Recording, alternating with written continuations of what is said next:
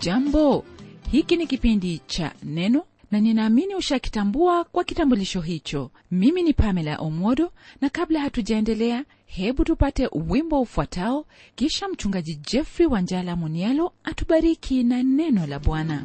Karibu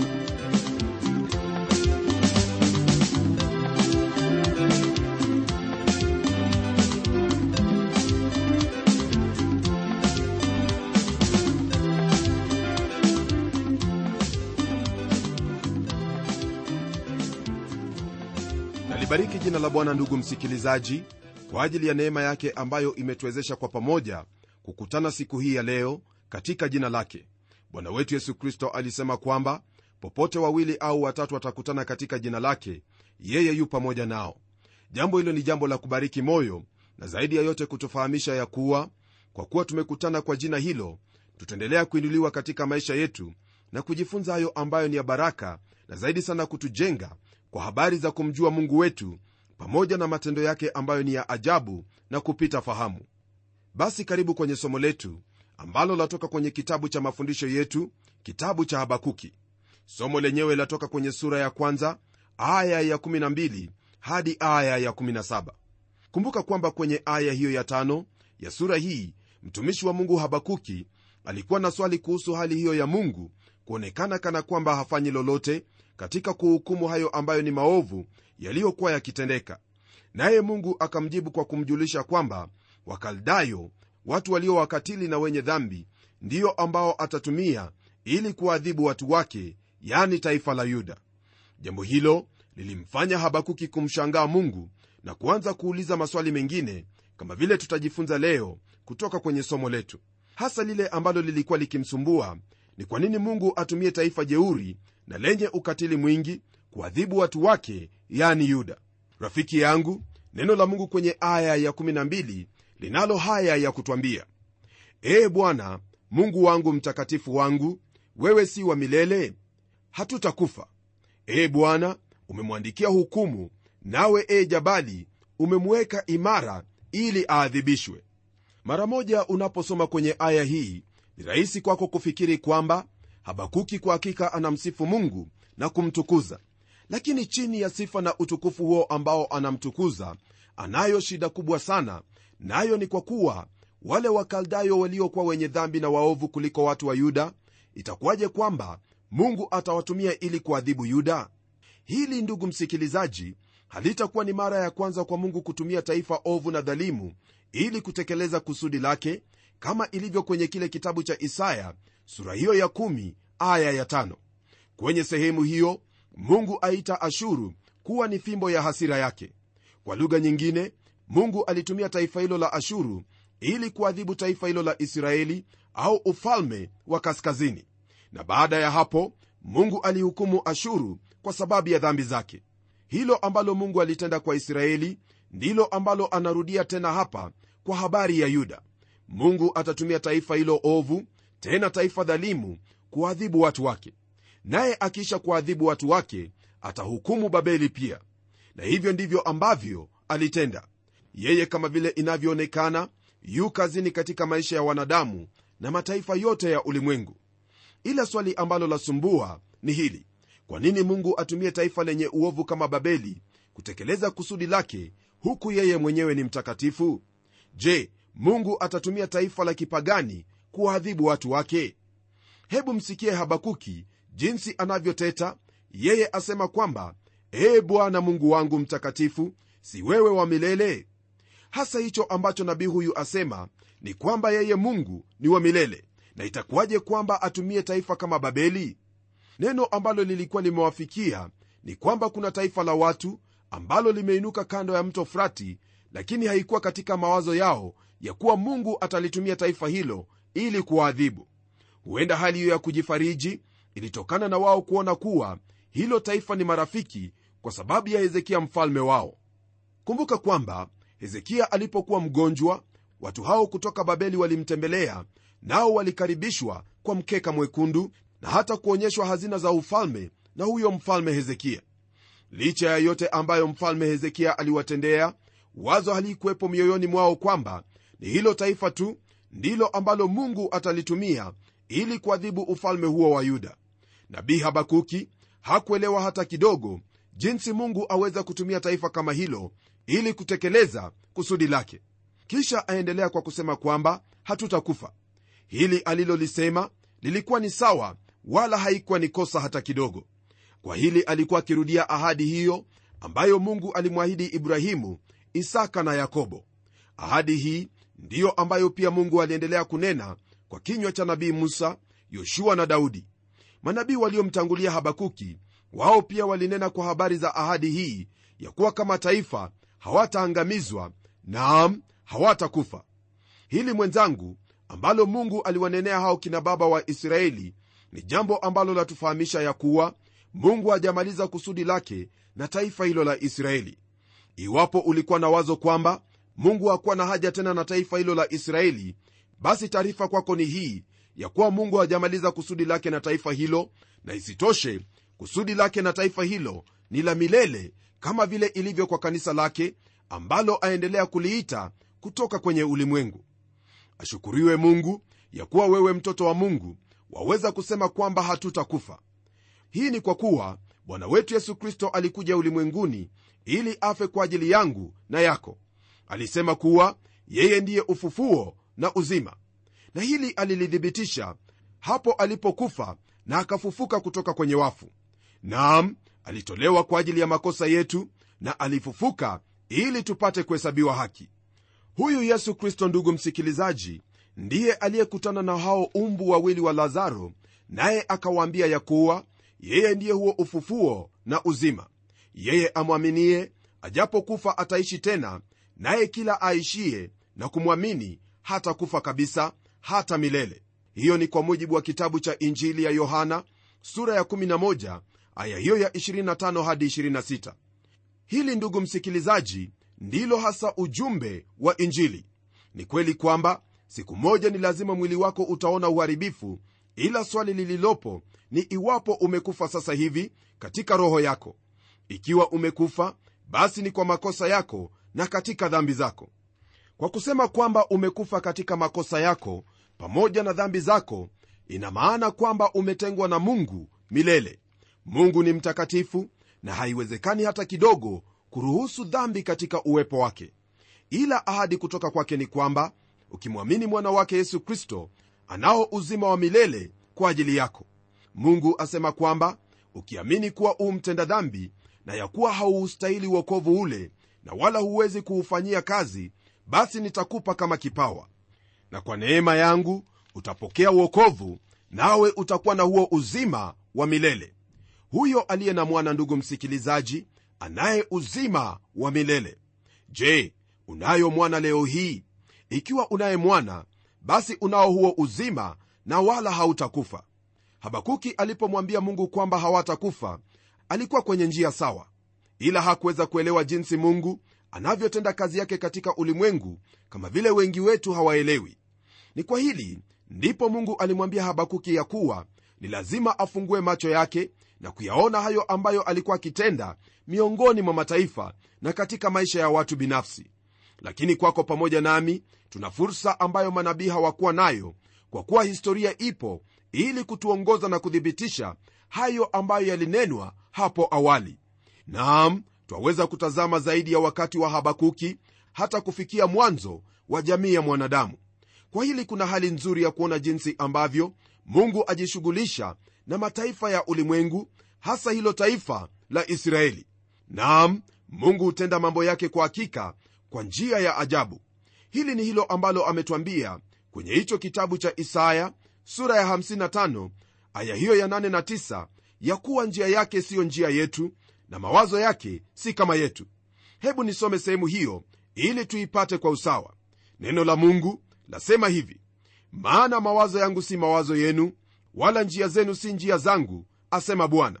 Kwa maana kama vile mbingu zilivyo juu sana kuliko nchi kadhalika njia zangu ni juu sana kuliko njia zenu na mawazo yangu kuliko mawazo yenu. Kwa sababu ya jinsi ambavyo neno hili linavyotwambia usisumbuke iwapo huwazi jinsi ambavyo mungu anawaza kwa kuwa wewe si mungu. Huzuni ni kwamba kuna hao ambao wamejaribu kuchukua nafasi hiyo ya mungu wanajaribu kujifanyia uokovu huku wakiwaza ya kuwa hayo ambayo wanayatenda pamoja na matendo yao mema yatawapa kibali mbele ya mungu na kupokea wokovu. Hakuna njia ambayo mwenzangu waweza kumwendea mungu au kupokea hilo alilo nalo kwa ajili yako ila kwa njia yake. Ikiwa utaamua kufuata njia nyingine basi itakuwa kwamba hauendi kwake. Hili ni jambo ambalo wahitaji kulitambua na kulielewa viwavyo. Hiyo ndiyo ilikuwa hali ya taifa hilo la yuda katika siku hizo za habakuki. Alimwambia mungu kwamba hawatakufa. Kwenye aya hiyo habakuki pia aendelea kusema kwamba bwana amewaandikia hao wakaldayo hukumu.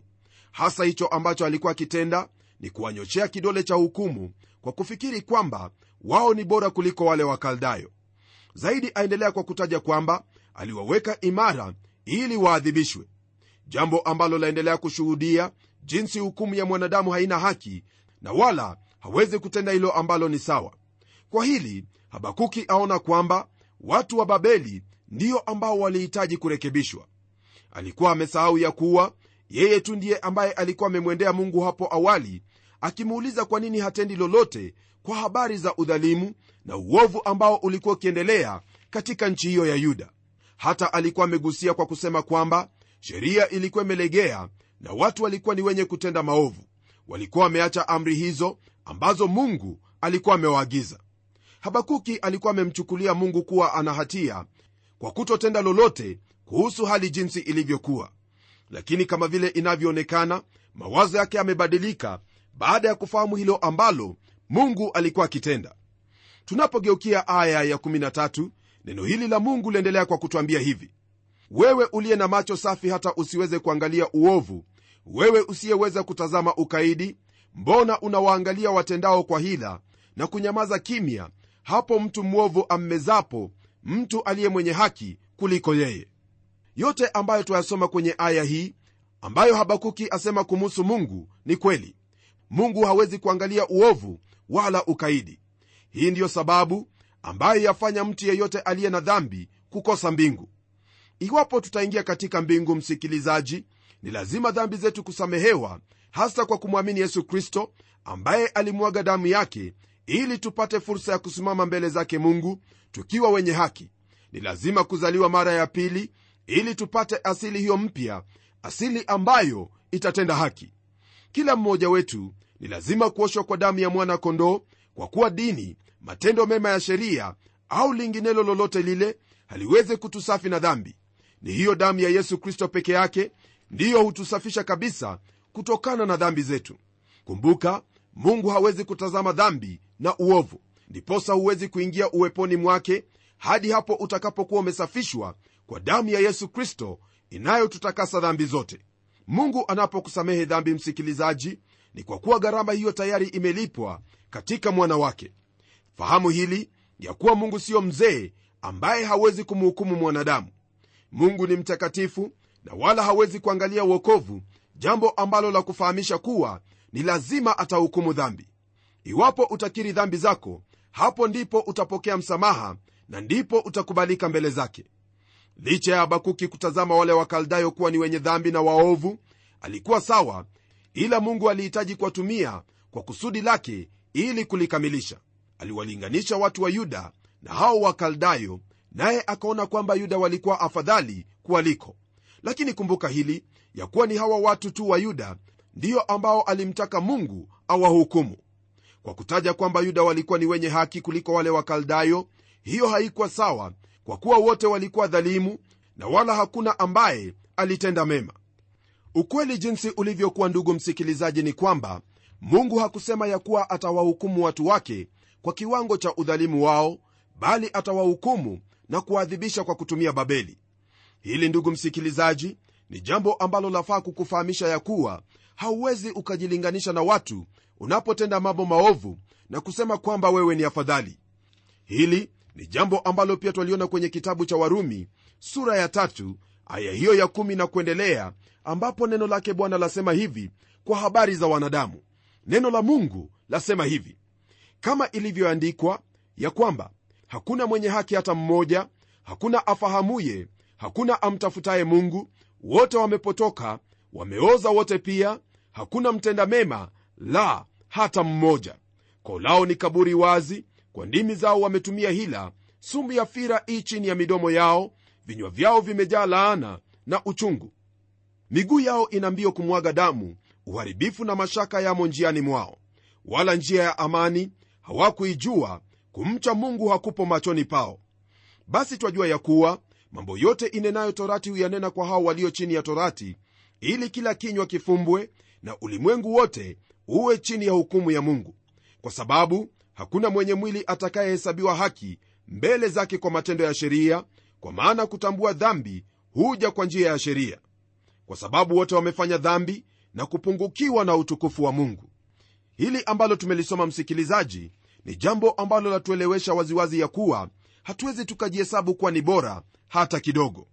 Tunapogeukia aya ya 14 hadi 16 katika kitabu hiki cha habakuki sura ya kwanza neno hili la mungu liendelea kwa kutwambia hivi.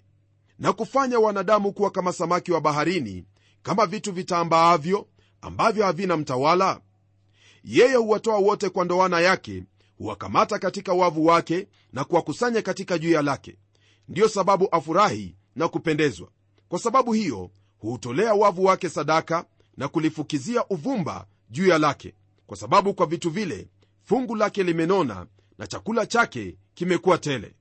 Kwa habari hizi ambazo twazipata kwenye sehemu hii msikilizaji hasa hicho ambacho neno la mungu lanena hapa ni jinsi ambavyo hao wakaldayo walivyokuwa wakitendea hao waliokuwa mateka yao. Waliwafanya kama samaki wa baharini na kama vitu vitambaavyo. Nazo nyavu na ndoana ni silaha ambazo watu wale walitumia katika vita vyao.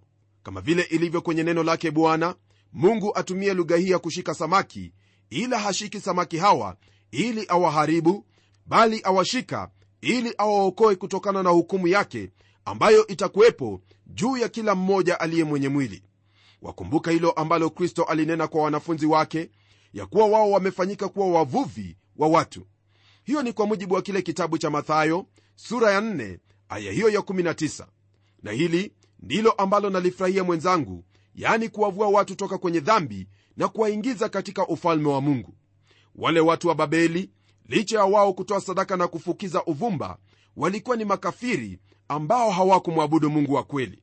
Na kwa kumalizia sura hii ya kwanza neno lake bwana lasema hivi kwenye aya ya 17 je atawatoa walio katika wavu wake asiache kuwaua watu wa mataifa daima? Swali hili ambalo habakuki auliza ni iwapo mungu ataruhusu hawa wakaldayo kuendelea kuharibu na kuwaua watu. Jibu la mungu kwake ni la.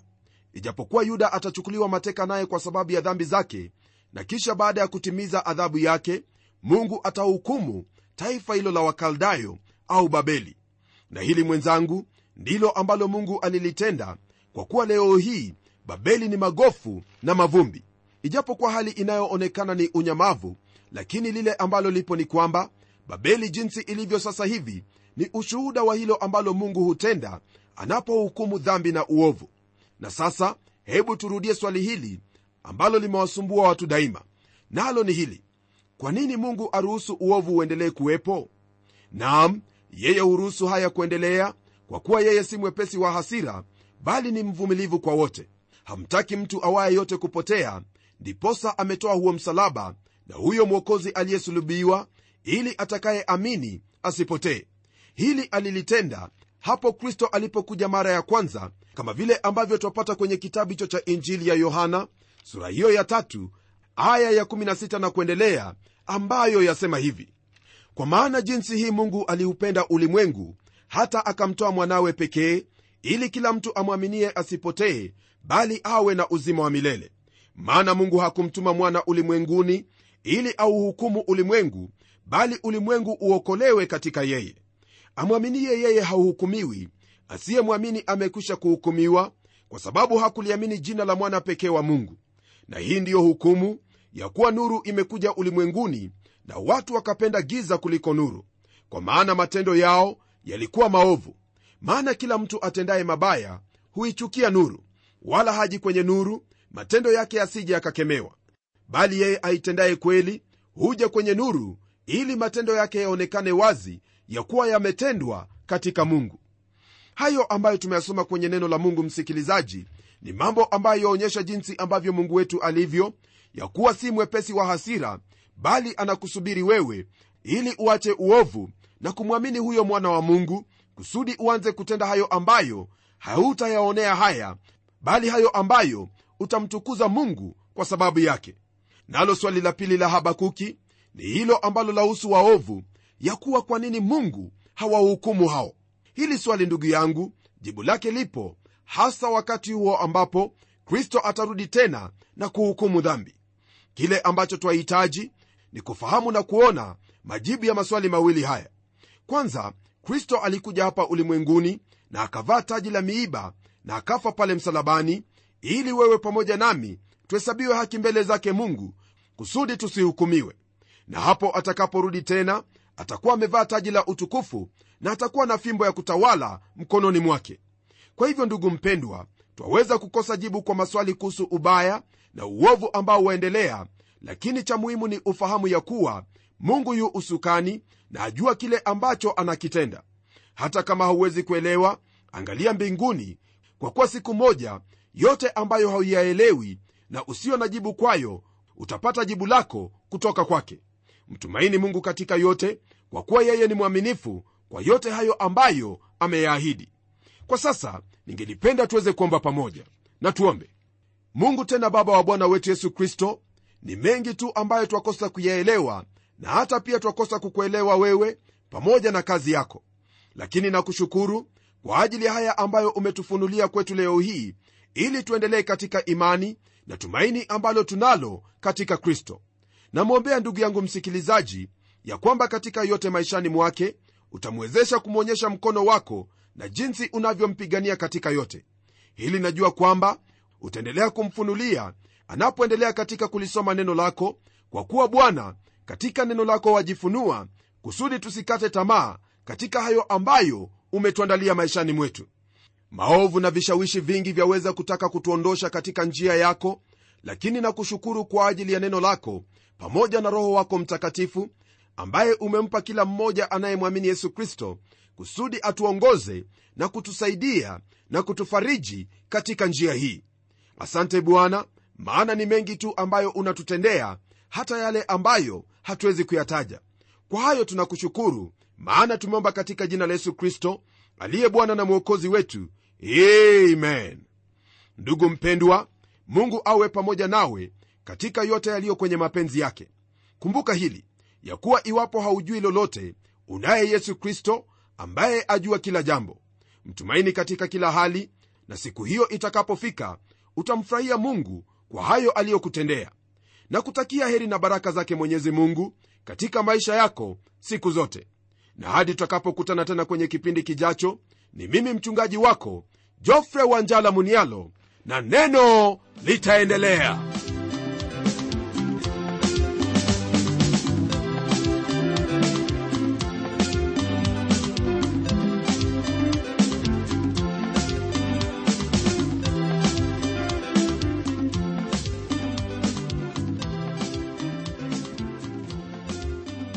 kufikia hapo msikilizaji wangu najua kwamba baraka umezipokea. Na iwapo una swali au pendekezo uitume kwa anwani ifuatayo.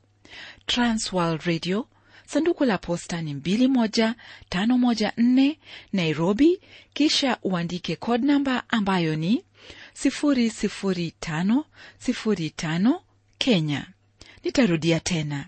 Transworld radio sanduku la posta ni 21 514 Nairobi, kisha uandike code namba ambayo ni 00505 Kenya. Hebu tukutane tena kwenye kipindi kijacho kwa mibaraka zaidi. Ni mimi mtayarishi wa kipindi hiki Pamela Omodo nikikuaga kwa heri na neno litaendelea.